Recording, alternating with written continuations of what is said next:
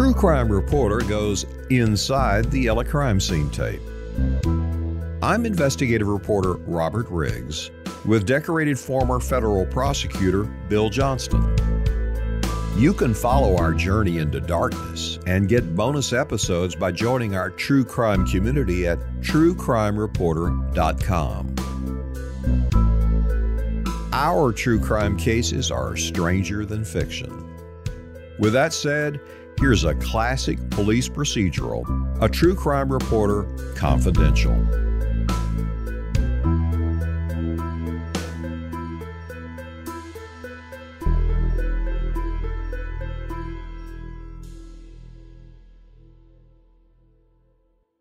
Be advised that this podcast is for a mature audience. Some episodes may contain profanity and graphic descriptions of violent crimes. Murder is not just a crime, it is a major public health problem. In 2017 alone, there were 464,000 recorded victims of homicide globally. That statistic opens the book The Mind of a Murderer by Dr. Richard Taylor. Dr. Taylor is a forensic psychiatrist. In this episode of True Crime Reporter Confidential, Dr. Taylor will help us explore the darkest reaches of the human mind. Hello, I'm investigative reporter Robert Riggs, here with my co host, decorated former federal prosecutor Bill Johnston. Dr. Taylor joins us from London, where he has dealt with well over 100 murder cases during his psychiatry career. Doctor, thank you for coming on. It's uh, great to have somebody like you that's got such in depth knowledge. It's uh, great to be invited. A real pleasure. Well, let's just start for the audience. Tell us, what is your job as a forensic psychiatrist? Well, um, I guess I have a what you might call a day job and then an expert witness job. So I work in a secure facility for men and women who have committed serious crimes who also suffer from a mental disorder. Uh, typically, they're transferred from prison for evaluation and later treatment. Uh, we do send some back who we don't think are appropriate for treatment. Uh, and then alongside that, I work with various aspects of Special Branch Police in London. This is a rather unusual bit of my work, but I work with the Royalty Protection Team uh, because there are a lot of uh, deluded, mostly deluded, mentally disordered individuals who send threatening communications to royal family and to uh, politicians. And then um, I do expert witness work, so that's evaluations for attorneys, um, uh, solicitors, lawyers, as we as we call them here. And this can be either defense or prosecution, but typically interviewing individuals in custody pre-trial uh, to look at uh, issues like insanity, diminished responsibility. Well, we all remember the the time the delusional guy got into Buckingham Palace into the Queen's bedroom. Uh, I'm fascinated you do this. What what do you find is driving these, motivating these people? Well, uh, this is something I don't I didn't cover in the book, but uh, it um, generally speaking, uh, you know, the cases are filtered. So correspondence officers for uh, various royal households and also prime minister politicians they will screen correspondence. Um, I mean, the Queen receives 50,000 letters in an average year. And uh, the correspondence officers normally reply, and, um, you know, a polite reply Her Majesty thanks you for your best wishes and wishes you well. Uh, but unfortunately, some people are writing in their own blood or uh, making threatening comments. And so those are filtered out, and we have a team of forensic psychiatrists, psychologists, and, and law enforcement officers, and we screen we evaluate the cases, and typically about 85% of them are suffering from a psychotic illness. They have delusions that they're members of the royal family, or they believe they're being threatened, uh, or they believe that they're being targeted and they are seeking help from the royals. A combination of motivations, but generally it's psychotic. How often do they act out? I would think it's quite rare, but uh, you screen them, obviously. Yes, um, roughly. I mean, a, a, small a small proportion of our cases are what we call approaches who actually turn up. Around 3%, less than 5% actually turn up. Uh, and some people turn up, um, approach as we call it, without having communicated. And so, in a way, they're a slightly different group. Um, And uh, the, I mean, interestingly, the um, the research that underpinned this team was an international group, uh, including a, a, very well-known forensic psychologist from San Diego, uh, Professor Reid Meloy, who you may may be familiar with. Um, he does a lot of work with the FBI, and he contributed to the um, evaluation and uh, and setting up the team. I think I think the the numbers that the Secret Service find are, in my to my knowledge, fairly similar to what you find. Thankfully, so many people it seems, uh, and this can go into our discussion about murder. So many people fantasize, ponder on, uh, maybe even plan in their mind something, but thankfully, so few do. Uh, what is it with your expertise in psychiatry? What is it? What is that barrier? I don't know another term for it. What is that barrier that most people don't cross, but some do? Is it empathy? Is it what is it that uh, is that impediment to acting versus uh, pondering?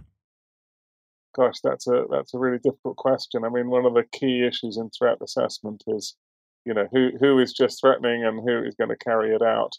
Um, I think there are you know we, we use a, a rating scale called the CTAP, which has 25 items on it, and there are a combination of risk factors, for example, homicidal ideation, suicidal ideation, um, presence of mental disorder, and we have red flag risk factors. One is um, what we call last resort thinking.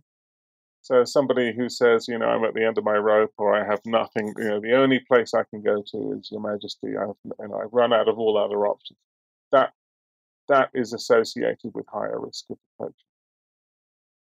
But this is a small part of my job. I actually only spend one day a week doing that, and um, the book is is about all the, the homicides I've assessed, which is, uh, as I say, for defense and prosecution I just did a case. Literally, I was in court yesterday giving uh, expert testimony in a in a, in a rather tragic case where a man with a psychotic illness uh, killed a, an elderly lady who had no connection with. Well, I, I was interested know, in your book. You stated that London's Metropolitan Police solve around ninety percent of their murder cases, compared to sixty percent here. I'm curious. What do they do? What are they doing differently there, or are your cases easier? I think there are two things. One is, you know, you have high homicide rate principally because of the availability of, uh, of, of firearms. So, of the, I think it's about 14,000 homicides a year in the US, around 10,000 are uh, firearm related. So, we we only have 30 uh, firearm uh, killings every year. Although, I mean, our population is about one sixth of the US. So, you know, you have to compare the figures. So, what one is just the increased rate in US cities, and then the other is that the Metropolitan Police they throw enormous resources at a murder case. So uh, typically there will be dozens of uniformed officers preserving the crime scene. They will take all the CCTV uh, in the vicinity. I mean, it can take 12 officers, you know, several weeks to run through all the CCTV of, you know, shops, cafes nearby. Um, they will use cell site analysis. So, you know, we have really good coverage, mobile phones, and of course, if you could take the time to to run through the mo- the mobile phone company records, you can see when a phone connects to the mast, and that can locate an individual. But the, principally, they they they decide to throw huge resources, you know, dozens of officers, um, which you know not every city is able to fund that. One of the big problems in we're in Texas. Uh, one of the big problems in Texas is that most of it is very rural, and the lack of expertise or experience, familiarity with homicides is substantial. And you may have an area that has a murder every six months, let's say, and the person working, I'm quoting, working the murder, uh, may have never done one. Never. And so, and you have a deputy sheriff, let's say, in a small area that doesn't know the first thing about preserving a crime scene. And I think it may have to do with the vastness of the territory, but it is a shame. In many, many cases, are uh, are ruined before they begin uh, with that. So, and and again, our numbers are such, and the firearms, as you mentioned, play such a role.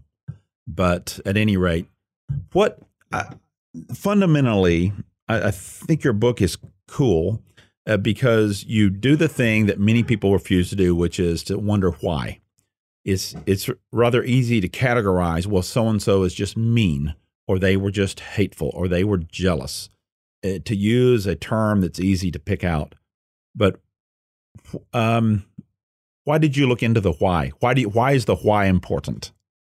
Thank you. Well, I'm I'm obviously delighted that you read the book, and uh, thank you for thank you for those kind comments.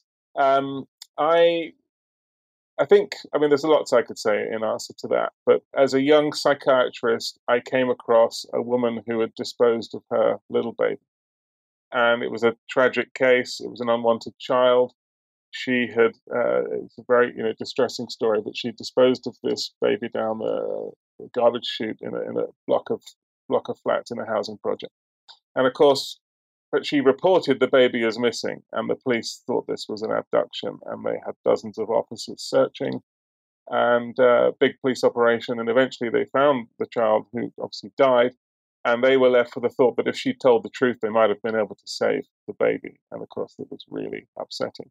But I, um, so I had to, you know, I looked up the literature around homicide, and I found a, you know, I found some research literature which describe this, the way that homicide is broken down into, you know, relationship between perpetrator and victim, um, location, sex, uh, motivation. And, you know, to my surprise, there was a pretty familiar pattern every year in the UK. Um, and as I started doing my own murder cases, I, I saw that my cases fit into these subtypes. Um, you know, talk about a public health problem. It, it it's just it's just really remarkable how you know I, every year in the UK I can expect around hundred domestic violence homicides, typically men killing female partners, and that's repeated year on year. And so if you if you um, understand the pattern, and then each case, obviously each case has to be looked at on its own merits. Each case is individual. But, you know, men who kill female partners, there are very common themes that you see. Um, I mean, you mentioned jealousy. Uh, often we get this catathymic rage. There's maybe substance abuse, previous domestic violence. And um, so those types of cases are, t- you know, it's usually a rage, a boiling over in an argument. Uh, whereas other types of homicide may be more predatory.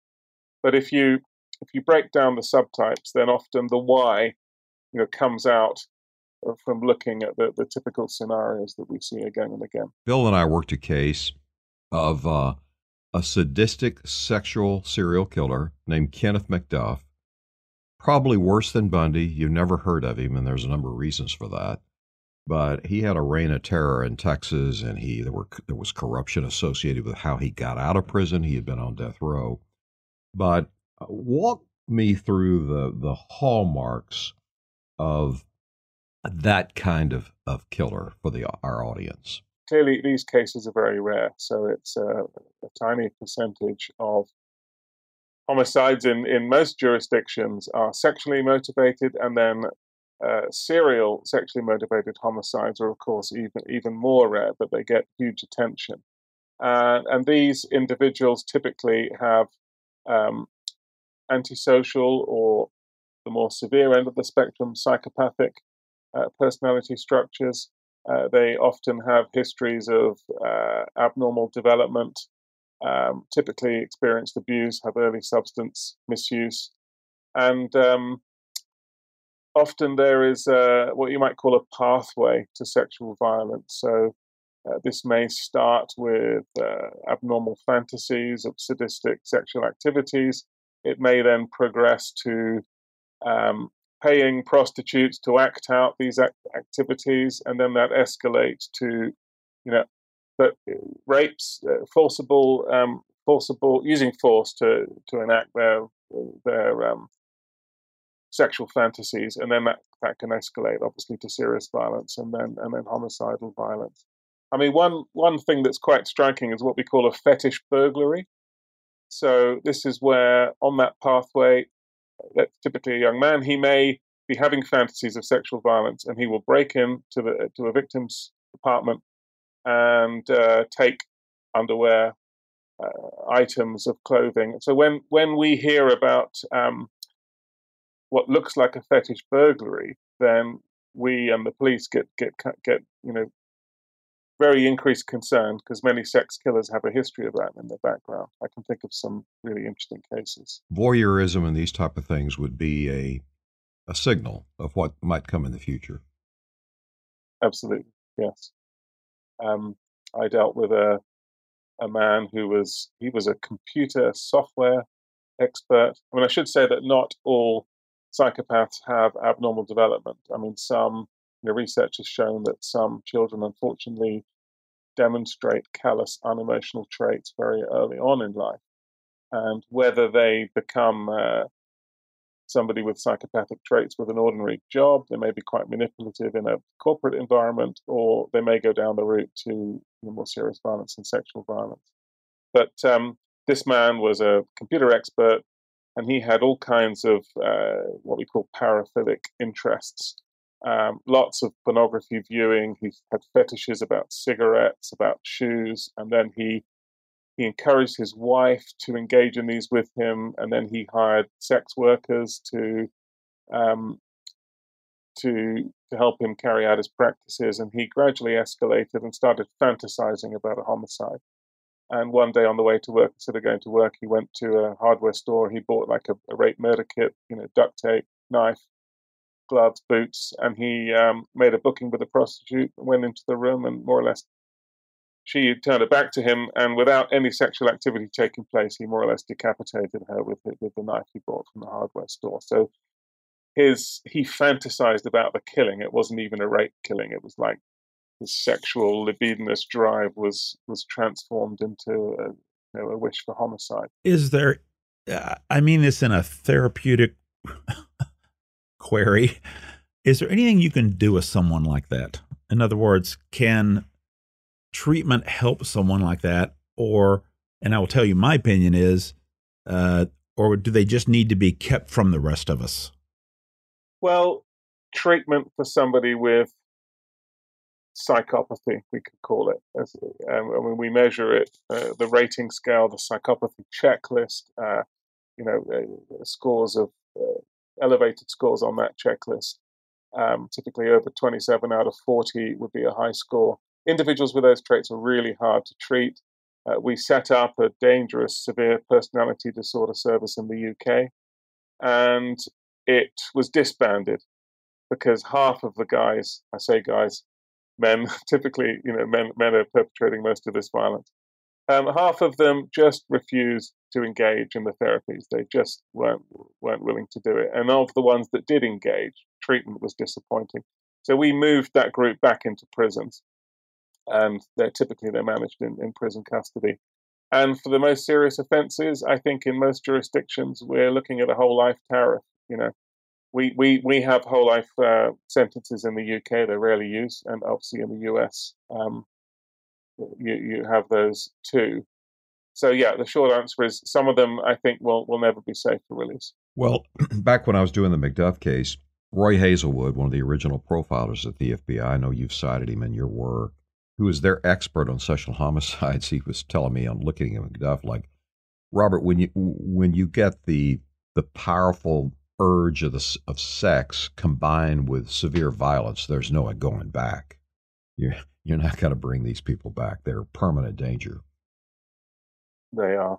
They are. Um, you know, I'm thinking of the case I did of a double homicide. This man had a history of escalating violence in his rapes and he um, left prison. Uh, he was on a he had a license system. He was a registered sex offender. He took up a relationship, um, and his girlfriend actually called him a rapist uh, one day, taunting him. And so he, he couldn't take that, and, and he committed a horrible sexual homicide, rape, and murder. And tragically, he sat there not knowing what to do with the body, and a healthcare worker came around to visit his girlfriend, and he let her in, and he same thing to her, tied her up, raped her, stabbed her through the neck with a with a bread knife. and he's he's got a whole life tariff. He ain't you know he ain't going anywhere. But when I interviewed him, he was clearly enjoying telling me all the details of the the offences. Um, really, really disturbing. Um, he clearly took. They like to relive it in the offences. Yes, yes. I mean, I did a long interview with him, and he was giving me great detail. And he said, "Doc, you're going to have to come back. I've got a lot to tell you about this." You know. Uh, so yeah, the, the the sadism essentially. I mean, sexual sadists and psychopaths overlap considerably. We do, you know, they are separated, but um, typically, if somebody is getting pleasure out of extreme um, sexual homicide, no, sorry, extreme violence that ends in homicide, sexual violence, then clearly that is very difficult to unpick, as you say. For our listeners, give us the quick definition, layman's terms, of a psychopath. Right. So this is an extreme, a more extreme subgroup than those with antisocial personality disorder. And this group have essentially, I mean, it, it's divided into factors, but they have uh, the antisocial traits, which would typically be impulsivity, substance misuse, a parasitic lifestyle. Um, and then they have what we call a defective affect experience. That's a bit of a mouthful. But the um, this is traits like callousness, lack of empathy, um, t- tendency to you know to, to, be conning and manipulative, and so th- these are these are traits that enable them sometimes to get close to their victim. Um, you know, if you're conning and manipulative, and uh, uh, you know you can get close to your victim, and then maybe the antisocial side takes over. So I have a different blend for you that has always intrigued me and unfortunately intrigued me because I worked on a number of cases involving pastors or preachers, or take that to the extreme, cult leaders like David Koresh, uh, Vernon Howell was his real name. And I was unfortunate to have worked on that case, the so called Branch Davidian case, and many uh, British citizens died in that during that time. Yes. Uh, in fact, uh, Manchester uh, conducted a, an inquest, and uh, we had a number of uh, homicide investigators from Manchester that came and worked with us. I wasn't aware to, of that. Yeah. Mm-hmm. But what, so getting away from sex for a moment, bl- blending religion, mm-hmm. and again, I had a rather significant, case and investigation that involved a, a, Baptist preacher in Central Texas who murdered his wife and, and, preached the next day. Yes. Can you do you have any uh, thoughts about that? The blending of person in authority in a religious context with homicide. It's a weird, obviously a very bizarre combination. But any thoughts? It is, yeah. Um, well, I think we're we're in the realm of narcissistic personality, and uh, you know these individuals have a you know elevated sense of uh, their self worth, um, and they're charismatic again. So if if they have psychopathic traits, they are very good at bringing other people along, which is obviously a necessary um, necessary prerequisite for a cult. And I think there's an overlap. We can see an overlap with, for example, with terrorist groups. And uh, you're probably aware from the book, I I dealt with a, a radical hate preacher who was incredibly charming, charismatic, intelligent. You know, he was portrayed in the British press as, a, sort of, sort of monster, really. Um, but I met him, and you know, he was you, you couldn't have met a sweeter guy. But he inspired. Uh, he he. There were individuals who came to his sermons outside a mosque in North London who uh, went on to become serious terrorists, including Richard Reid, the shoe bomber, uh, had attended his sermons, and also we had a horrible case where two men um, killed an off-duty uh, mil- military serviceman. They were waiting for him as he was heading home uh, from a military barracks, and again they assaulted him with a meat cleaver, almost decapitated him. And one of those guys had attended had attended the, the sermons of this charismatic preacher. So I think I think uh, charisma, if I had to pick out one word, uh, they can get the followers to do anything. I mean, uh, as you say, Waco, and uh, I'm thinking of that famous uh, the Kool Aid. I've yes. forgotten the name. Jim of, Jones. In, in, Jim Jones. Jim Jones. Jones. Jonestown. Yeah, I mean, it's extraordinary yes. that you could get people to to do that. And Bill's had a number of cases here where cults uh, around production of illicit methamphetamines that would even, well, they had a like a ceremony, right? Yeah. Uh, again, I, I I think you're right. I think uh, a um, charismatic uh, leader, and then he has some other issues, so to speak, that you would categorize because you know the lack of empathy and so forth. But if I've people have asked me, you know, why would someone join this cult or that cult? Uh, why would someone have been at the Branch Davidian compound and stayed there? And I, I, this is a uh, an answer that's not well thought out, but I have said, if you can convince someone, even to a small degree, that their eternity is tied to what this person says, then you can get him to do anything because life, of course, is a thimbleful and eternity is the ocean. Eh, but uh, I don't know. But uh, that's part of why I think people follow it once they've decided the person has some sort of godly authority in their speech. Absolutely. And again, uh, that overlaps with uh, religious extremism that I've dealt with in, in terrorism. Um, but also, I think another factor is the, is what you might call the, the love bombing.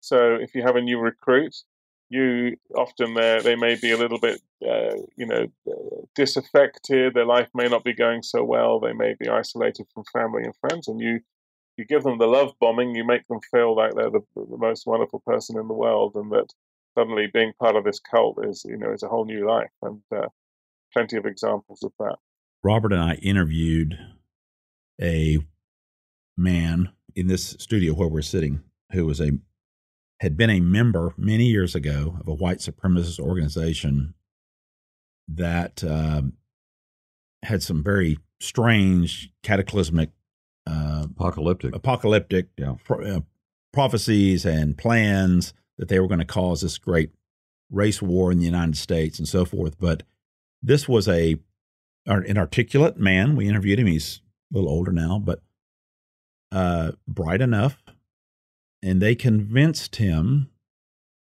to get a briefcase bomb and walk into a homosexual church and set it off.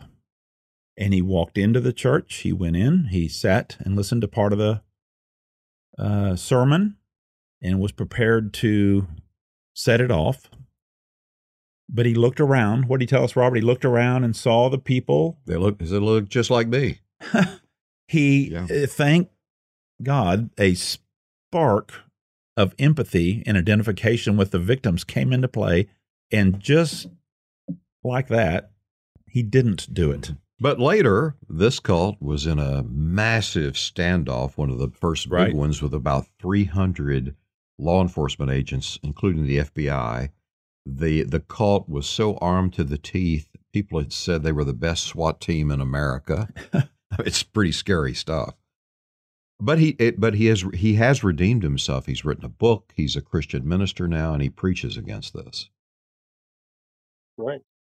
It's good to hear that someone can turn it around. I mean, we, yeah, you're reminding me of a of a well-known London case, um, David Copeland, who who was a fringe member of a white supremacist group, and he, acting alone, he uh, he left nail bombs around London, including in a in a, um, a well-known um, gay pub in London, in London Soho, and he um, he left a nail bomb, and, and tragically, uh, uh, a young woman uh, died in that uh, attack. She was there with her partner.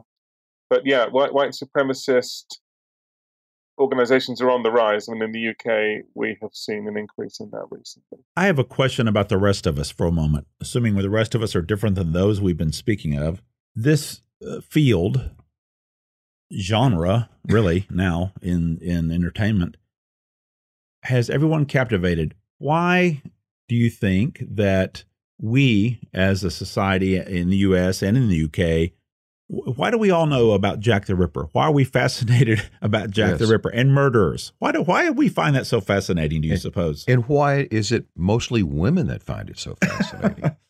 yes, absolutely. I'm I'm told that um, you know many of my my readers are, are women. And as you say, true crime readers are predominantly high proportion of women.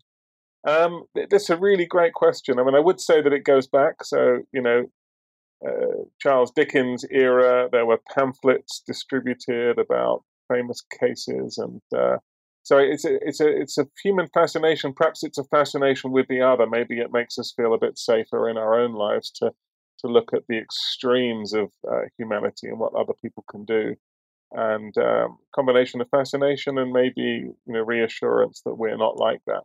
I, I don't have a, a, glib answer. You know, it's it's. Uh, That's a. Mm-hmm. I mean, the explosion. Like, of, right, yes. Yeah. Well, it was called Penny Dreadfuls back in that era. I mean, they. Right. You know, for a penny. Yep. And they were so popular still in today, which it's now it's on TV. That's a great description. I, I think mm-hmm. that's right about uh, yeah. Uh, fascination, but feeling safe. I think to some degree, um, the Native Americans have an expression they call it counting coup. Uh, in other words, getting near something without doing it. So perhaps to say, "Wow, that that is horrible," I'm glad that's I'm I'm glad that's not me. I'm glad I wasn't the victim. But now I know a little more about it and I see uh, maybe even how to stay away from it. Robert and I are just determined in our work uh, to have some, to not just talk about gore, which is what so many frankly do, but to learn from it, uh, to learn how to um, be more observant, uh, not paranoid, of course, but to so that people in in situations uh, can think through maybe a little bit how a criminal would think, and to not be vulnerable, to not put yourself at risk. Uh, we had a homicide investigator with us a few weeks ago that went through uh, those ideas, how to not become a victim, mm-hmm. but perhaps, like you said, uh, feel safe by reading it in a book in your safe home, but yet you see what can happen. I don't know. That's a that's a I think that's as good an answer that you gave as I've heard. And, and from what your lengthy career studies here, is there any advice you can offer up to people? Gosh, that's a, that's a good point. Well, um, I did say something about that in the book. Like in relationships, try and avoid controlling, narcissistic, uh, you know, venge- vengeful partners. Um, I talk about, yeah, um, spotting the warning signs in, for example, harassment, stalking. So, you know, around half um, of harassment cases are what we call rejected former intimates. And so if you dump someone and they start phoning you, sending you unwanted gifts, you know, pleading with you. If that runs for a couple of weeks, maybe as long as four weeks, that's not so bad. If that continues beyond four weeks, the research shows that um, that's likely to run for six months or more. And if they enter your property um, or assault you, then that's a big warning sign that this could escalate to, to a homicide, even in a you know a professional person. Uh, those with a again narcissistic personality they can't cope with rejection. They long they long for uh, reunite you, you know they, they long to get they want to get their love back but they're angry. Combination of the two. So i think in relationships think about harassment. Obviously i mean predatory sexual homicides abductions are incredibly rare. I mean we had one in the uk recently but obviously um, fairly uh, you know standard precautions about being out at night, isolated areas. But you know, those events are really rare. I think, I think awareness of um, relationship violence risk issues is a big one for me.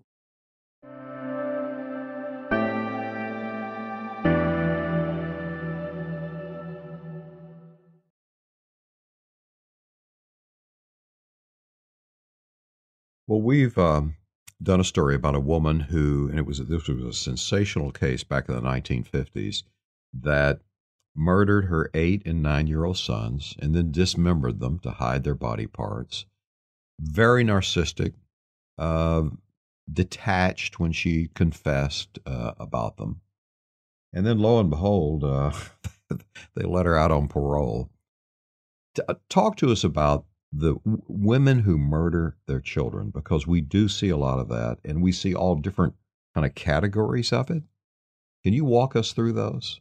I can indeed. Um, can I just ask a question about that case? I mean, was there any issue with her partner? Was there, uh, you know, was yes. there something like her?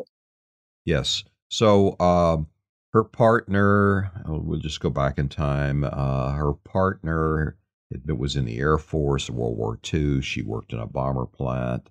Uh, later, uh, he goes AWL right as the war is ending, absent without leave. Uh, eventually, FBI agents find him, and it was really that was a serious crime back then. And she gets in a gunfight, gun battle with the FBI agents. Somehow they don't arrest her. They take him back to prison. Uh, he had already um, had earlier criminal problems, and then uh, they knock around and they end up in Texas, and um, he gets picked up for a four year old trafficking in stolen cars across state lines and is sent to the federal penitentiary. So while he's in the penitentiary, she does this.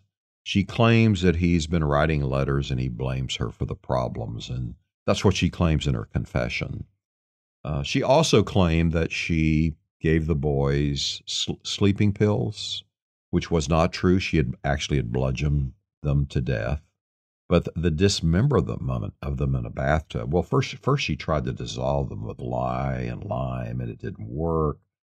But you know, in her confession, you know, she's talking about she really got tired trying to cut their bodies up, and so she went and had a glass of buttermilk and laid down and turned on the radio and just rested, you know, and went to sleep for the, and then took a sleeping pill. Wow. Um, well, that's really interesting. I, I, he, he was the father of the children, I, I presume that right? Yes, um, yes, the man right. yeah, okay. She also said that she had planned to also kill herself and uh, commit suicide at the same time. But then later she said, I didn't go through with my own because it would have been disgraceful. What a case. I mean, that, I'm, I'm glad I asked you that question because, you know, in my, well, there is a well-established typology that's been written about by uh, Phil Resnick, uh, forensic psychiatrist in the US, and uh, um, another author in, in the UK. But um, we can divide these types of killings, and we, what we've been talking about, I think, is a very extreme variant of what we call the Medea syndrome. This is where um, it comes from a classical Greek uh, story about a woman who was rejected by her by her uh, high-standing partner Jason, and um, she killed the two babies basically as revenge for the loss in social status. So there can be revenge on the children because of a separation, or it can be any any issue with a relationship between the the, um, the mother and a significant other, whether it's the father or maybe a new man comes on the scene that doesn't really want the kids, um, or again, I, I'm I'm wondering about your case and whether in some way she was perhaps she, there was a there was an element of revenge against uh, you know her her partner who was in prison who'd let her down so much. Uh, but obviously, dismemberment is is very unusual. So Medea syndrome, um, revenge killings, issues with the, the mother and their partner. Then we have obviously psychotic infanticides. Tragically, women who develop a postpartum psychosis.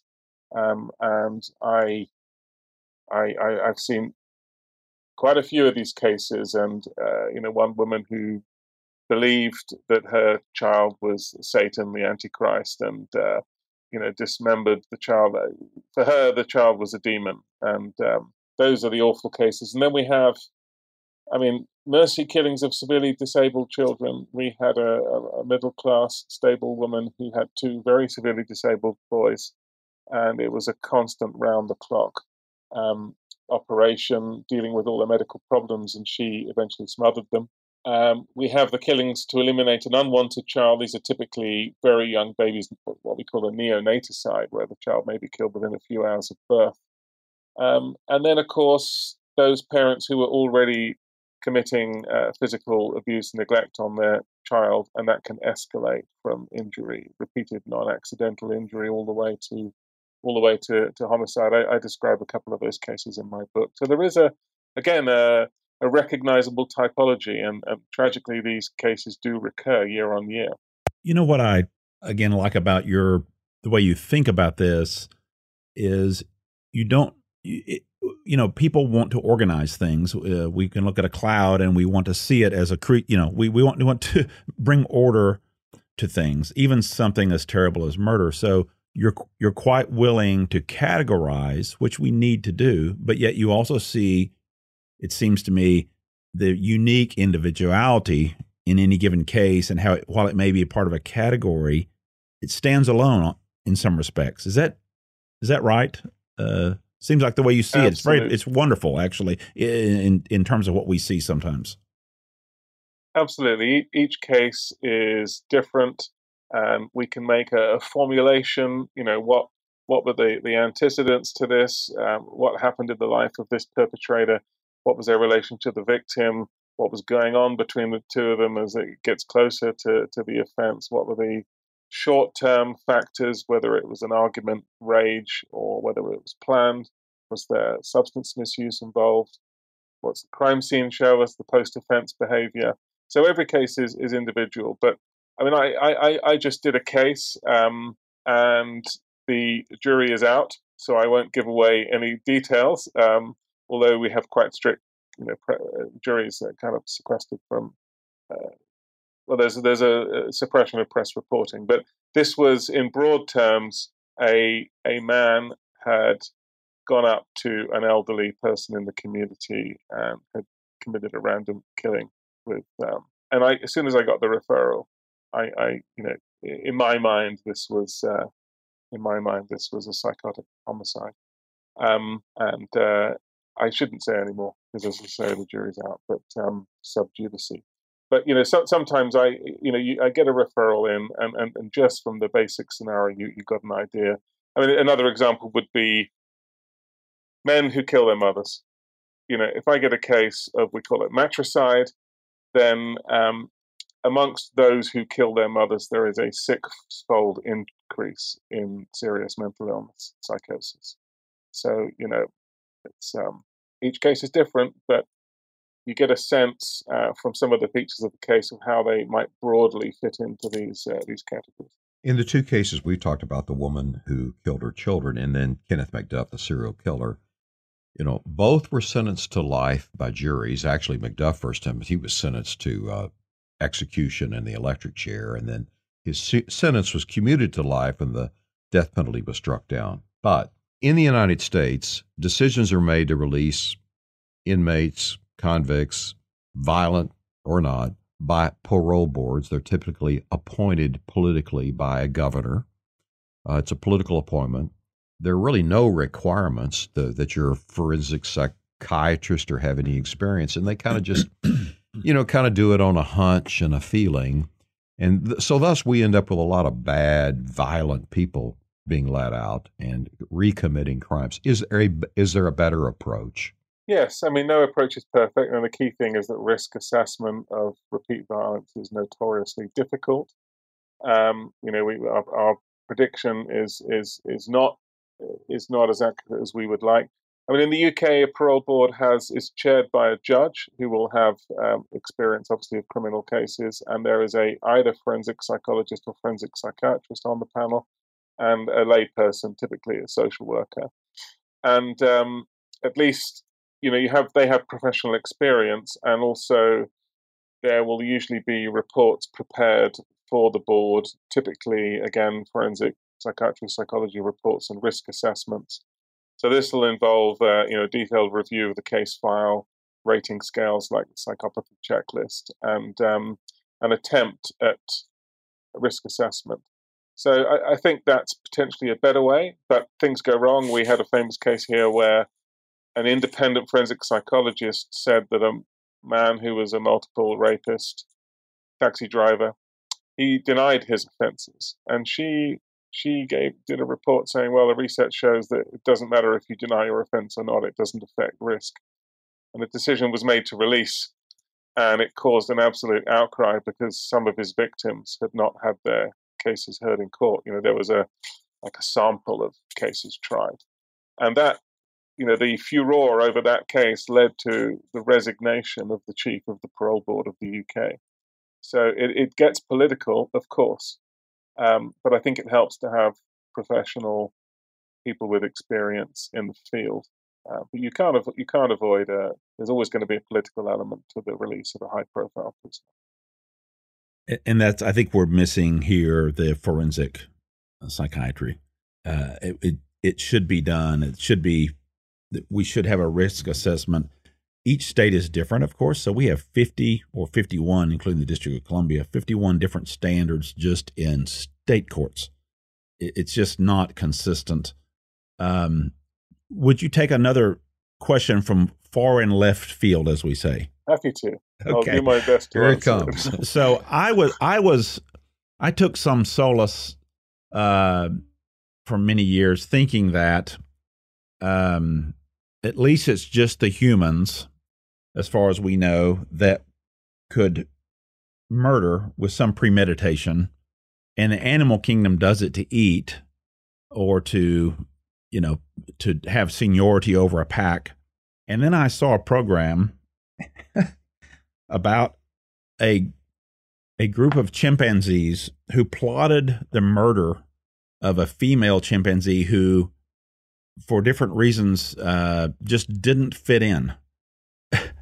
and and you know, again, I'm getting this off of a documentary, and it may not be accurate, but I wonder from that how deeply sown uh, the chance to kill may be, killing uh, for just sort of the sake of killing uh, to some degree.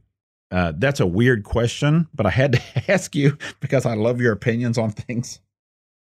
You, what do you think you know about that? When you start, when you started asking that question, I knew you were heading for chimpanzees. Uh, because at least it wasn't barracuda or something.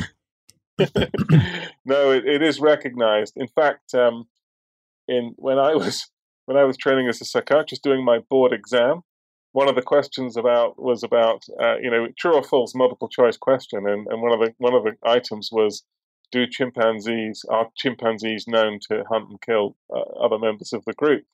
And at the time, I didn't know it, and I answered that question wrong. And then I, I, I discovered, as, as the facts that you've just described. Well, how about this for a theory? Um, you know, humans are, social animals, and obviously our primate ancestors. I mean, the chimpanzees are a different branch of the family, but you know, they're probably one of the closest to us, along with the gorillas.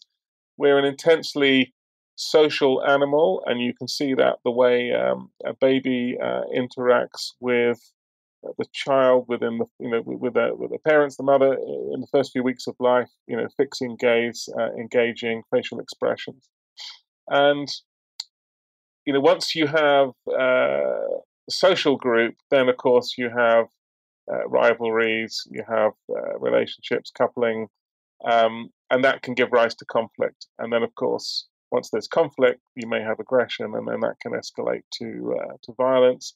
And with a developed you know the primate being being the primate brain being so much more developed than mammalian brain, then you have the ability to plan and consider and um, and and to make a rational judgment. I mean, that's an off the cuff theory, but should that make us feel? Of, should that make us feel better or worse about ourselves, or or is it not related?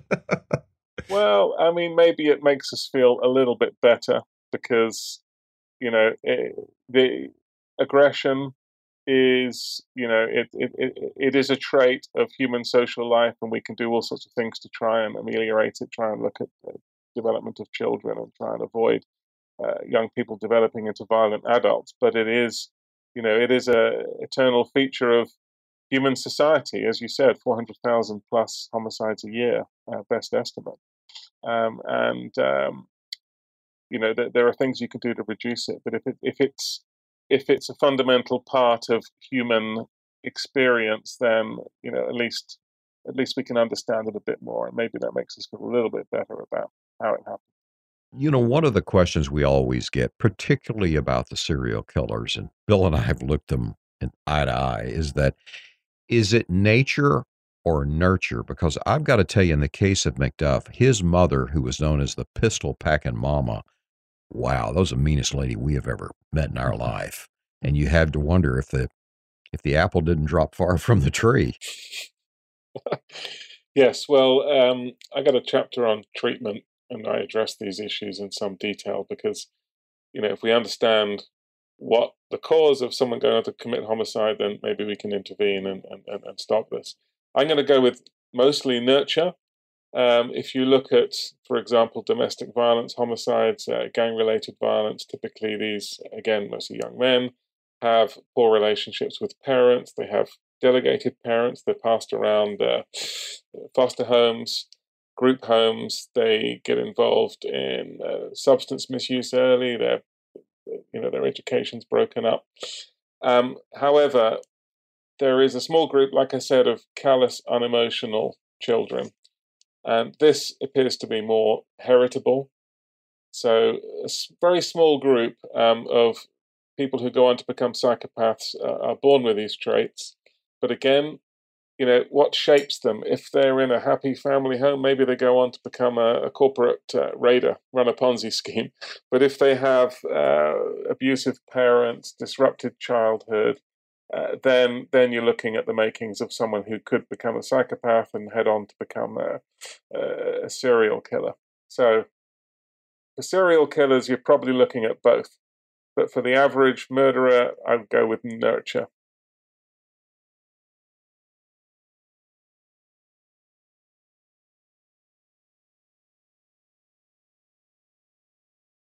Yes, we do. Um, there, there are um, abnormalities in the function of the amygdala, and um, I mean, interestingly, the um, interestingly, there's been research also on uh, facial recognition. You know, recognition of facial expressions that are um, that are disordered in, in those with psychopathy. Famously, there's one study where psychopath was being presented with a face of somebody showing fear and he couldn't identify the emotion. And he said, Well, I'm not sure what, how you describe that, but that's what somebody looks like just before I stab them. Uh, mm, mm-hmm. So, uh, impaired facial recognition, and uh, yes, uh, amygdala in terms of regulating aggression and so forth. And I take it that the uh, psychopath, particularly the serial killer, they don't know fear. They don't feel fear themselves. No, uh, typically not, or certainly reduced, um, re, you know, reduced uh, response to uh, fearful situations. So typically, again, in, in childhood, these callous, unemotional children, they uh, they will not fear violence from other kids, but they uh, may get pleasure in um, hmm. in perpetrating violence on others around them. So, kind of in wrapping up here, I, I am curious what was there about forensic psychiatry and this that you you pursued it that you find it interesting you get up and do it every day?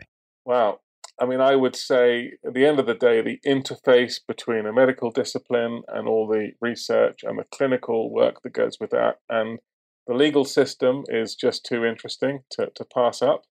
Um, again i talk about my story in my book but uh, as a young uh, emergency room resident uh, we had all kinds of weird cases coming in. There was one man who came in, he'd, he'd hammered a nail into his head, a six inch builder's nail right through the middle of his brain.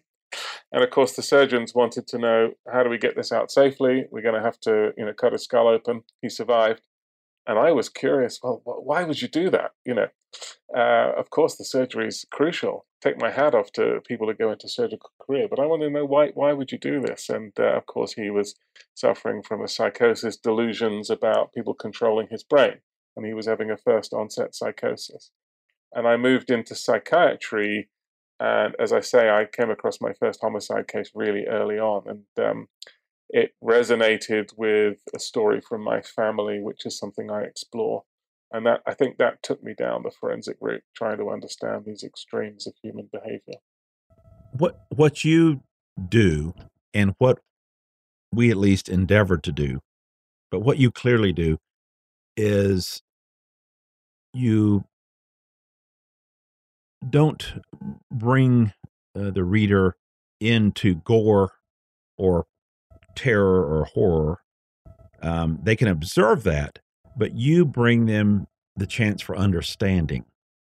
And again, in this whole genre, of this day we live in, where this true crime phase is underway, where people are so interested in it, if a viewer or a reader or listener can gain an understanding uh, to be a better person themselves, uh, of course, to be more aware of those around them, those they may deal with.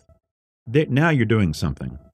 And I think that's what you've done. And I, I, mean, just can't tell you how much we appreciate you sharing with us uh, your thoughts today, but just excellent. Thank you. Well, um, I'm so pleased to be invited. I, uh, as I say, I've started listening to your podcast, so I'm going to work my way through the episode. Um, really, really pleased to be invited, and thank you for your kind comments about my book.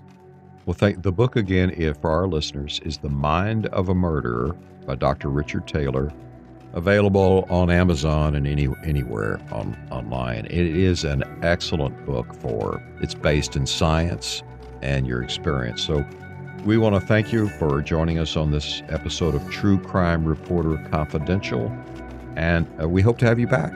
Thank you so much. I'd be very happy to. Thank you.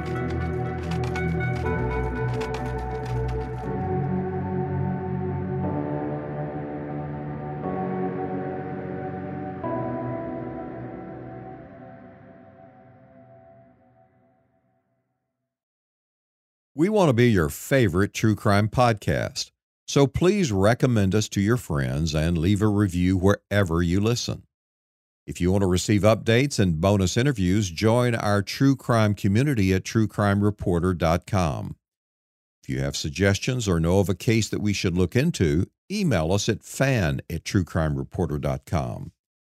This podcast is a trademarked and copyrighted news organization based in Dallas, Texas.